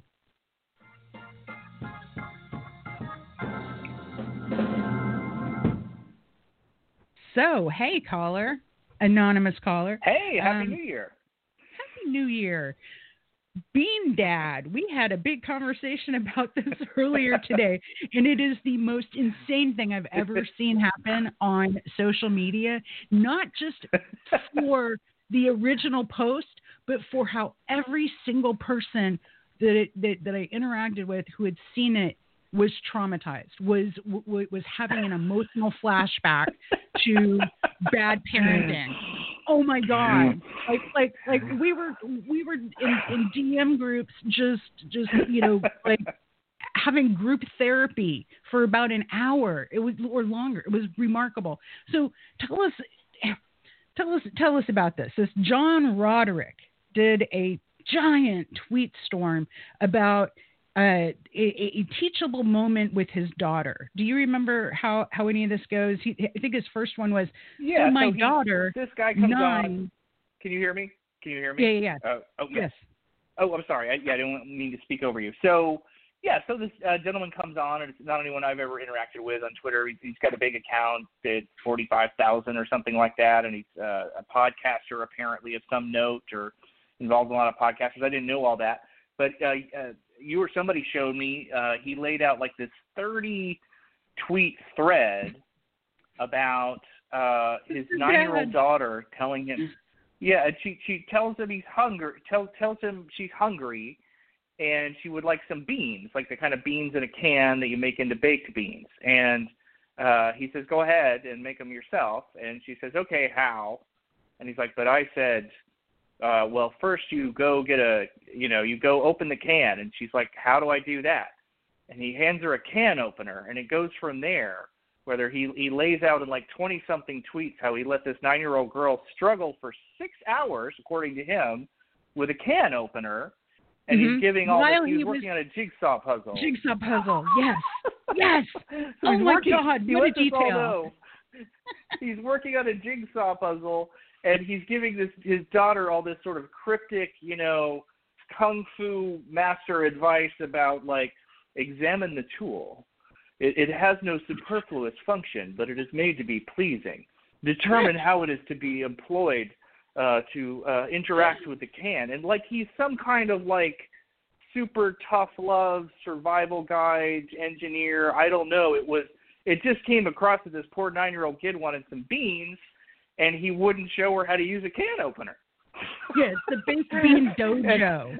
like like uh, like he yeah, was, it was a bean dojo, right, master. Yeah right, right, right. Like she needed to like climb a mountain with a goat on her shoulders before he was going to like break the secret open onto how to do the can opener. And then, according to some people, the way he described to use the can opener wasn't even necessarily correct. I don't know about that, but um, it, it triggered a lot of people, I think, who had you know, uh, you know, parenting experiences gone wrong, where you know, parents had left a a kid without assistance, maybe with the best intentions, and I assume that of this guy that he was, you know, trying to teach his in his way. He thought he was trying to teach his daughter a lesson, although frankly he came off a little like he was flexing, you know, some kind of intellectual, you know, tough guyness of himself or something, and it just it made a lot of people, you know, a lot of people very sincerely chimed in and said, "God, I, you know, I had a parent who left me hanging." and it traumatized me and you know this is probably not a good idea why don't you show the kid how to use a can opener i saw a doctor chime in and say you know there's a there's a specific way uh, uh, surgeons talk about learning things i have a relative who's a surgeon um, does some surgery and i think they say you you watch it once or you watch it twice and then you try it once under supervision and that's how you learn you know? So they but the mm-hmm. first thing is somebody demonstrates clearly to you how to do the task uh, maybe more than once. Then you try it on your own with a mentor uh, you know watching over you and, and then assuming all that goes well i guess you're ready to fly on your own. And that kind of thing makes sense to me uh, but this guy really pushed a lot of people's buttons and i i, I think his account may have left twitter and i wasn't necessarily pulling it for that or like- anything but it looks like he's shut down and, and, and there's a couple of different ways you can shut down. You can delete your account or you can go private you know like just private it. Um, yeah there, right. there's also the locking um, suitcase yeah. yeah yeah there's there there's another way to shut down. So, so there's the the locking suitcase which a lot of people do when they're like uh um, you know, just taking a break from Twitter. There under is, fire uh, or something, or yeah, under fire there is uh, uh, deleting your account, which which is permanent and you can't undo. And then there is a a third option, which is uh, suspending your account, where you've got 30 days to turn it back on. If you don't turn it back on in 30 days, then then it's gone. But you but you you can turn your your account off so that nobody can find it for a, a period of time, which is probably okay. what he's done. I doubt that he's completely nuked his account because he had a lot of followers, and so so what I want to get at here is Roderick was he's he's a minor meteor me, a minor meteor figure media figure. Say that fast. Uh, yeah, he's a meteor. I can't even say it slow. Uh, so he's got a podcast and he seems to run in a circle with like Dave Anthony and some comedians. It, his his podcast is a little like Dave Anthony's podcast. Like the Dollop is a history podcast, but it's it's kind of this like general interest thing. And so this thing that Roderick did was called like the Omnibus or something, and it's kind of a general weird facts thing. And so I think he I think he kind of trades on having a certain kind of humor, which people started yeah. searching his timeline. And started searching his account and found all of this edge lord just stuff. You listen people do not tweet out you know references to the n word. using the n word using the f word using the r word you know making fun of jewish people. Do not do that. I mean like ever. And so this guy's like in his 50s and and and and and he's he's been trying to be an edge lord for for God knows how many years, and people were digging up like like all of these these terrible tweets where he's like, "I'm a student of Hitler," and and you know where he was, I me they weren't li- they weren't literal. Yeah, they weren't literal. At the same time, it was terrible as an attempt to joke, and it was uh, so yeah. He said things like he responded to someone that the Fourth Amendment, which is protection against unlawful search and seizure, has been diluted by activist Jew judges who defend mud people. Um, you know, which is just sounds like the most racist thing in the world. But you can tell, I guess, in context, that if you were to ask him, he would say he was being ironic, he was being facetious. I mean, the rest of his account is certainly not about being a white supremacist or anything like that. But but it, it raised a point between you and I when we were discussing it, which is this is not a kind of edge lording that you should be doing, you know, and it, it, it becomes impossible at a certain point to discern the difference between someone who is a literal monster and someone who thinks that they are entitled to make really harsh, edgy jokes that fly in the face of all decency. And then if you call them on it to say, ha ha, I'm just joking. Are you? I mean, this whole this whole right movement with the Pepe the Frog thing was sort of centered around – mm-hmm. making horrendous sounding comments, you know, about, you know, the Holocaust and, you know, the worst things in the world, racism, and and then pulling back if anyone called them on it and said, we're just joking. But the whole point was to say to see how far they could go and how much they could say, uh, you know, falling back on it's all just a joke, can't you take a joke? And I, I think when people yeah, yeah, functionally, that's not no longer a joke. And I and I've told this story a bunch. I used to hang out with a bunch of guys, and they it, we, we lived in East Tennessee, and and they would uh, talk like rednecks. Now, like none of us naturally talk like rednecks, but they would you know like mocking the accent and stuff, and, mocking yeah. the accent, mm-hmm. and they did it so often, so often that there was functionally no difference between hanging out with them and hanging out with a bunch of rednecks, except maybe they drove different kinds of cars or, you know, had different taste in music uh, or beer. Right. But it was just, it was maddening because, like, same. And they it was, the it was same functionally the a racist would or whatever. And, and think and the it goes people back around to the primitive you, example. No, go yeah, ahead. I want to hear yeah, I want to I want to hear the primitive example, but but what it does to the people around you is you are awash in in in that vibe. So functionally, right. there's no difference. You're swimming in it. You're mm-hmm. swimming in the I'm I'm just joking anti-Semitism and the I'm just joking misogyny, and it's a kind of entitled thing that a certain kind of like I, I, I hate to throw around like white people. I, I am one, but um, there, PJ O'Rourke. If you ever read him, he writes for yeah. Car and Driver, and he's been around a long time. It's sort of oh, a, yeah. if you remember National Lampoon, and also the way like Chevy Chase used to joke around before he kind of got canceled it's this it's this entitled white guy thing where we can put on blackface and we can say the n word and we're just being harsh and edgy but they're kind of daring you to call them on it you know they're kind of saying i i'm allowed i can do mm-hmm. this and like you said if your you know if your timeline has 40 uses of the N word and the the F word about gay people and you know allusions to anti-Semitism, you know if it's coming up over and over and over again, just as you said, functionally, what's the difference? You're swimming in it, and just because you're sort of smirking and saying, "Well, I don't mean it that way," um, you know, if someone calls you on it, uh, is PJ is a problem. Yeah, and PJ O'Rourke is is the perfect uh, comparison here because if you've ever seen a panel with uh, like he used to go on Bill Maher's show and he used to go on some he used to be on uh, Wait Wait Don't Tell Me like one of the Wait NPR, Wait right all the time and it was it was horrendous. Like he wasn't funny. Like you, you just it, uh, it was just like ah, like every time it was. I don't know who wanted to hear that. It was and always kind of that conservative what, snark. Yeah, and mm-hmm. they they lean into the political incorrectness of it um, yep. with the idea that you know if you if you ever call me, well then you're just not getting the joke. Uh, but but yep. at the same time, we get to talk that way. So, thank you so much, anonymous caller, for helping us uh, understand and kind of wrap our brains around Bean Dad a little bit tonight. And I and I hope people will, um, you know, check this out because people are going to be writing about it. This is a cultural thing.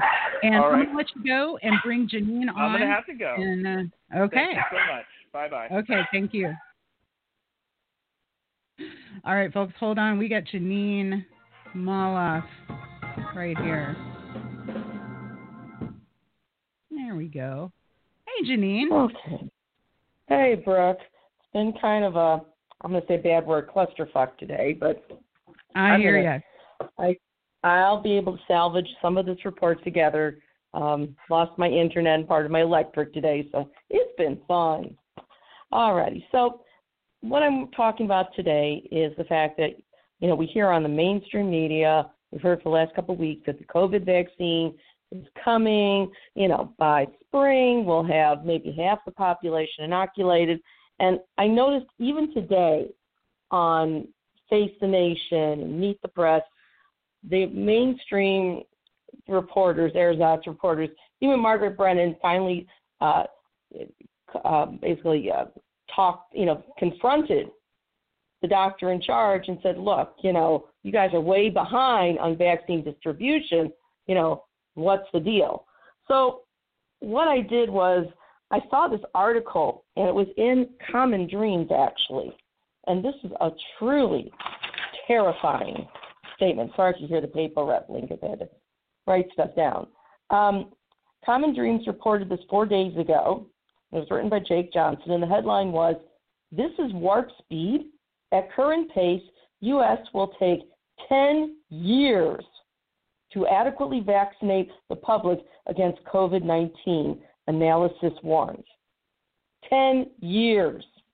And the analysis that Jake Johnson was referring to was done by NBC News, and that was another uh, companion piece by Joe Murphy and Corky Siemaszko. And when you think about this, I'm going to go over these as quickly as I possibly can. And if you don't mind kind of helping me watch my time, and hopefully I won't disconnect you by mistake. So 10 years. And this was actually buffeted up by another report I saw today. This was actually from back in November. Uh, NBC News reported that they published an op ed, and it was written by Olivia Troye, who was a former COVID task force advisor for Vice President Pence. And she wrote it and she titled it COVID Vaccine Distribution is Undermined by Trump Playing Politics with Transfer of Power. And she has quite a resume in actuality. Now, here's hoping I don't disconnect you. I was able to get to my email on my phone, so this has been just a little, I had to get a little creative here because there's too many facts for me to remember it all. So, this COVID vaccine distribution. Okay, um, give me a second here. All right, so this was an opinion piece written by Olivia Troye, and um, she is accusing the Trump administration of inter- of undermining the quite a few things, but especially the vaccine rollout because he's playing politics and and stalling the transfer of power to the Biden administration. And so basically, what she's you know she's quoted as saying, "quote I saw firsthand how politics dominated the task force's work, how the president's overriding concern for the economy and his reelection, rather than the welfare of the American people, cost lives." And this was a woman. She is a Homeland Security professional, long time duration. She was a she was formerly formerly worked for the George W. Bush administration. So you can't call her a liberal snowflake by any stretch of the imagination. So she's basically saying, you know, that the timely, safe, and equitable, notice equitable, distribution of coronavirus vaccines, quote, to the American people will be an undertaking akin to landing a spacecraft on an asteroid. And I don't think this woman's prone to exaggeration normally. Mm-hmm. And the delay is costing lives. So she went on in this op ed and she put the blame, first of all, on Emily Murphy, who is the head of the GSA or the General Services Administration, because Emily Murphy was the Trump loyalist that refused to sign paperwork that would have that would authorize the transition and authorize funds and access to government records uh, for the incoming Biden administration. And she pointed out that this doesn't just violate norms that were established by her former boss, George W. Bush, as well as the Obama administration. She also pointed out that this violates the law. The Presidential Transition Act, quote, requires that the outgoing administration provide resources to the incoming administration. Now, a little bit about Emily Murphy. Emily Murphy, who's head of the GSA, the way mainstream media represented her, you thought she was just basically, you know, a, a, regular employee, paper shuffler. Emily Murphy is a licensed attorney. She knows full well what the law is, and she can and needs to be held accountable. So, and, and Troye goes on to to explain how the intention of the Presidential Transition Act was to keep the country from being weakened in the face of any huge challenge like a pandemic when when administrations are changing. That's all. And to quote this woman again, uh, Olivia Troye, who wrote the op-ed, the Trump administration through Murphy is saying to America, "You didn't vote for us, so why should we do anything for you? You should have known that the basic functioning of the government would grind to a halt if the president didn't get his way, end quote. And then Troye writes, I'm not surprised. She goes on to explain how she was a Homeland Security advisor to Vice President Pence. I have to take a sip of water here. And is lead advisor and staffer on the White House Coronavirus Task Force. She was involved in the White House's internal discussions on the pandemic, as well as uh, the effort to bring a massive inoculation program. She said that while she was there, she organized and participated in every single meeting of the coronavirus task force until she left uh, the administration entirely in August. And to quote from her op ed again, quote, I saw firsthand how politics dominated the task force's work, how the president's overriding concern for the economy and his reelection rather than the welfare of the American people cost lives. When we briefed the president and vice president on the coronavirus's ravaging effects on Hispanic and black communities, their response was only to position minority staffers on the task force more prominently for photo ops. Hmm. So, more con artist stuff. And the fact is, she said she admitted it is a big logistical effort. In fact, to quote her, she said, quote, it's a logistical effort big enough to make even Amazon blush. So this is huge. And basically she went on to say, quote, whatever plans the Trump administration might have to execute this Herculean challenge, its official policy is not to share them, mm-hmm. excuse me, with the Biden team until they absolutely have to, end quote. Mm, okay. So this woman went on the record. She didn't mince any words. And basically, she went on to say that even a short, uh, uh, you know, short um, delay will cost lives. No doubt about it. And, you know, the fact is, she warned Americans that, quote, they should not slip into complacency because Trump will still be in office for more than two months. For his entire presidency, he has made an enemy out of anyone who dared to tell him what he didn't want to hear. Now that includes the American people, end quote. So, you know, this woman and her credentials are really impressive. She is a, she went on the record, uh, in, she wrote this herself. She is a career national security professional and former Homeland Security, Counterterrorism, and COVID Task Force advisor to Vice President Mike Pence. So that's number one. If that doesn't make you mad, wait, I have more. Seriously, we won't get to all of it tonight, and I know that.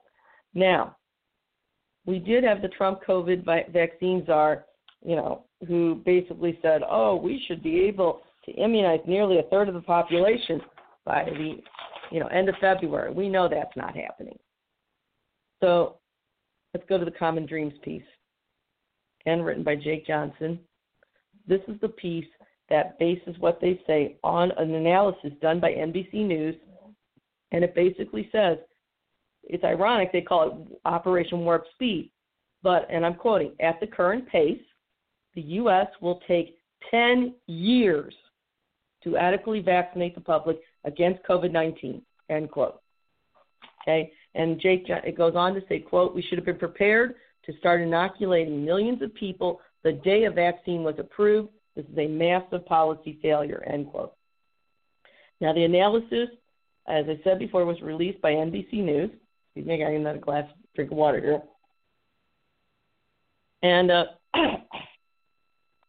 to meet, you know, basically to meet the Trump administration's stated goal of vaccinating approximately 80% of the population by late June of 2021, the NBC NBC uh, study said, "quote to meet that goal, a little more than 3 million people would have to get the shots each day.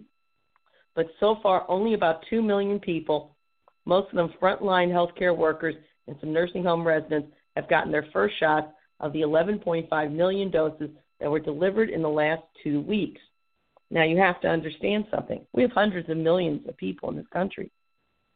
We need more than 11 million doses of vaccine. Now, um, the head of the okay, let me move ahead here.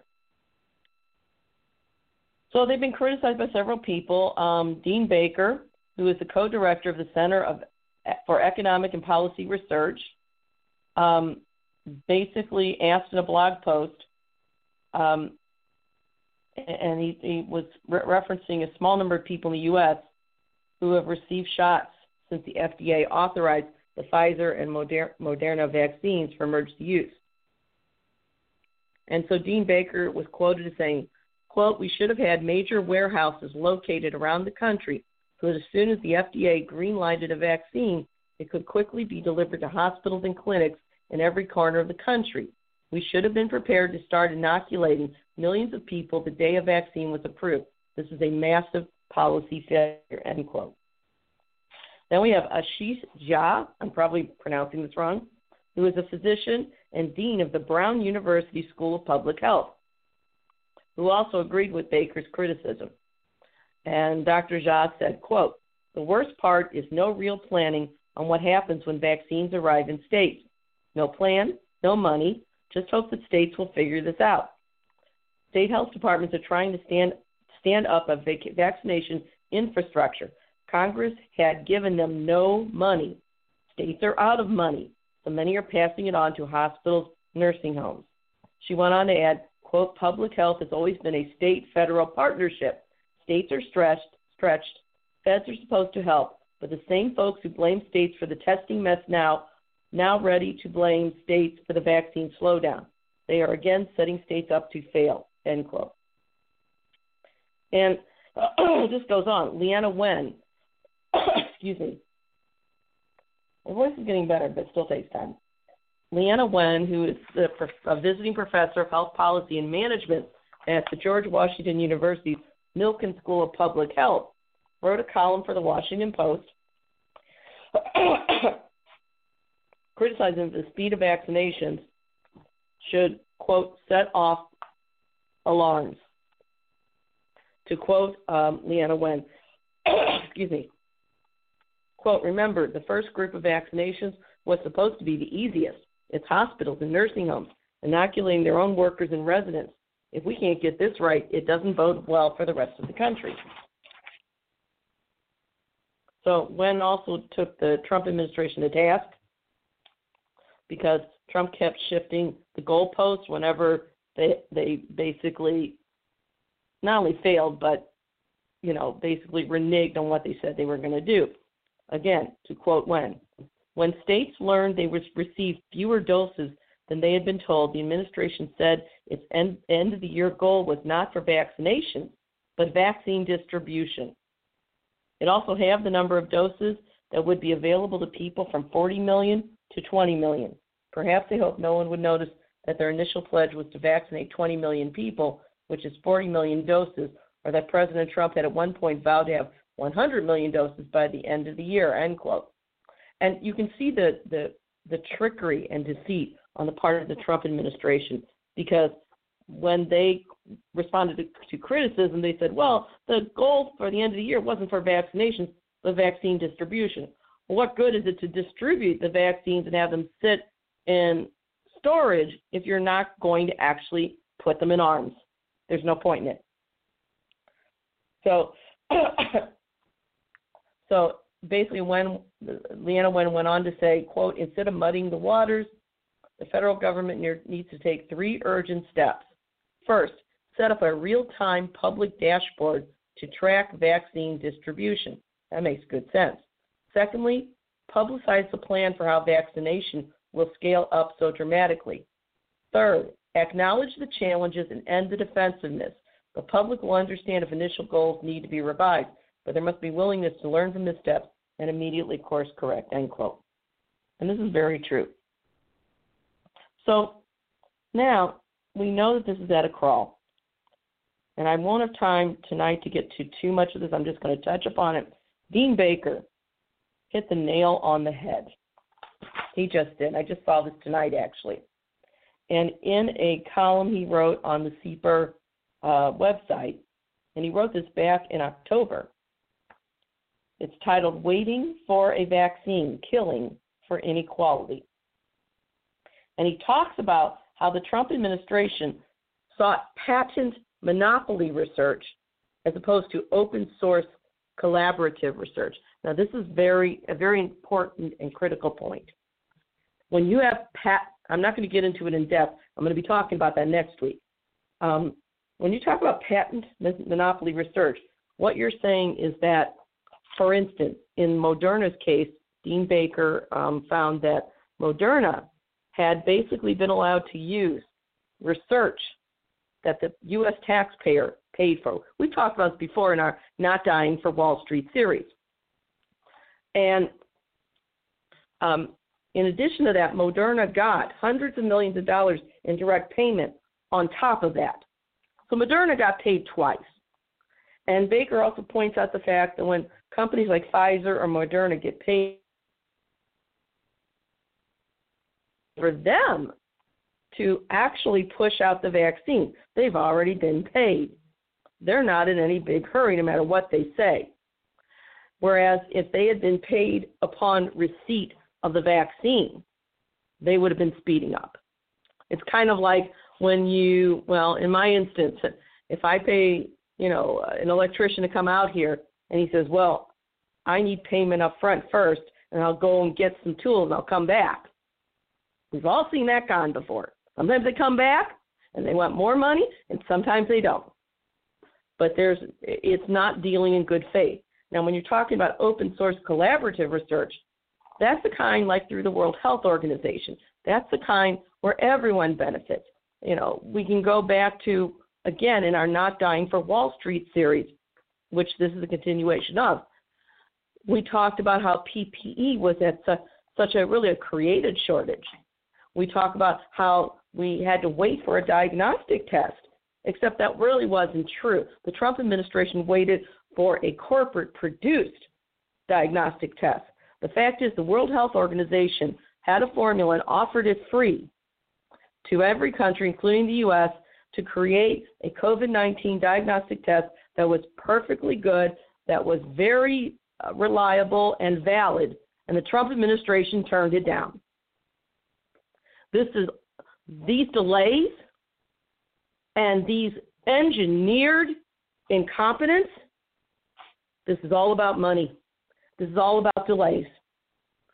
There is no question here. And, and Dean Baker in this article really lays it on the line. He does.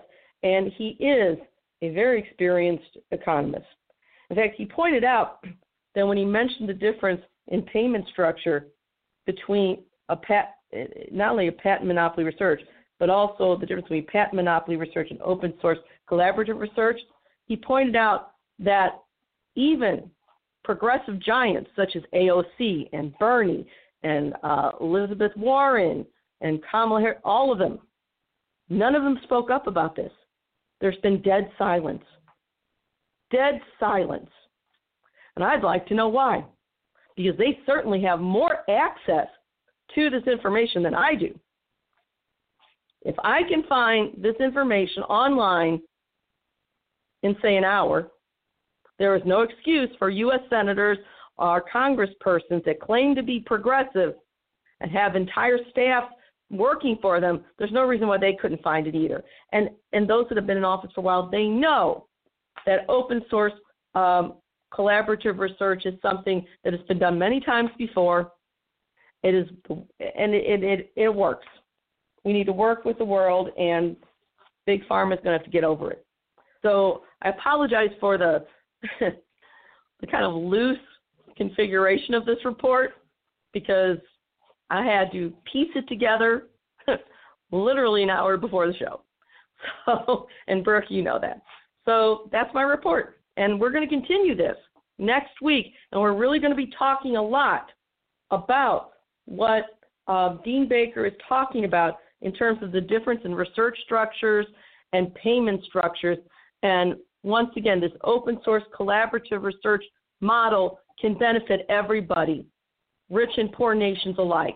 And there is no reason, and, and we're not going to hold anybody as some sort of sacred cow. I'm, I'm, I love Bernie, but guess what? He remains silent on this one. I'm going to hold him accountable because that's what good journalism is supposed to do. We're supposed to speak truth to power and hold them accountable, even the ones that we happen to like. So tune in for next week. This is a continuation of our Not Dying for Wall Street series, and that's my report. You there?